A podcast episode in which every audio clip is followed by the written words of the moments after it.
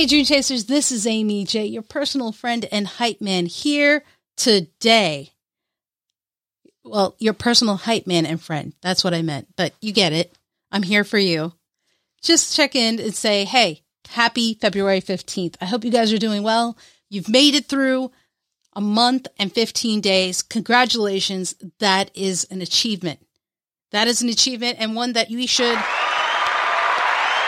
applaud you for. I give it up to you. It's awesome.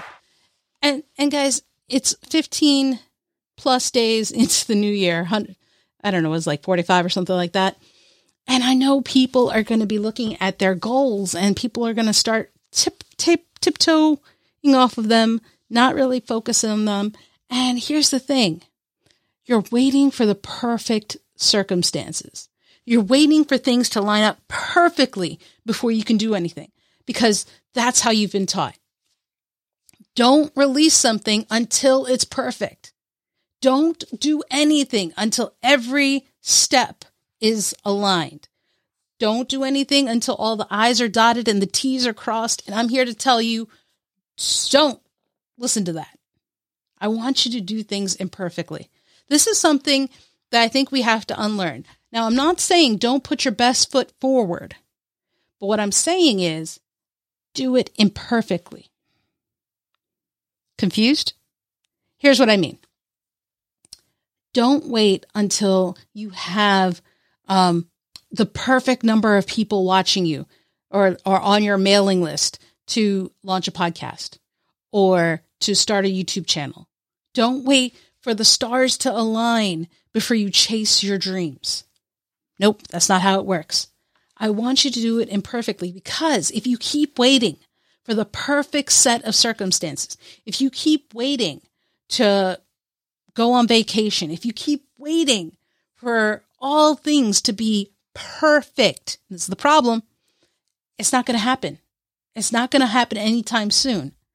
And here's something, I, I, I, I'm sorry to have to get morbid, but it is the truth of the matter. This pandemic has shown us that life is short. There is too much. And, and it reminds us that we have to make the most of every moment. And I don't want you wasting time for a perfect scenario in order to launch, in order to do whatever it is you're trying to do.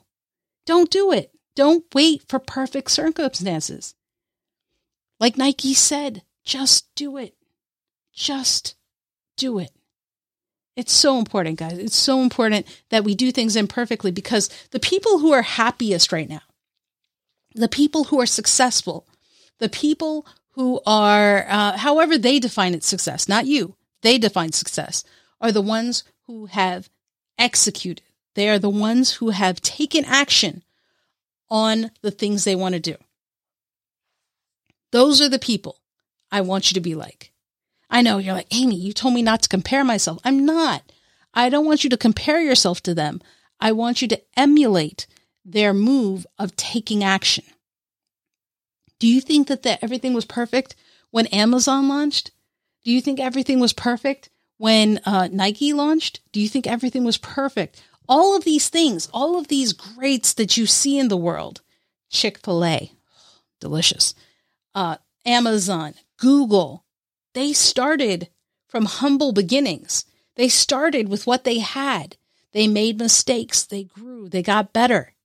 Michael Jordan wasn't immediately an all-star basketball player. He started playing basketball, right? Just do it. Do whatever it is and then see what happens. But if you kind of wait until, hey, I can't play ball, I can't play basketball until I really get all my all my moves down.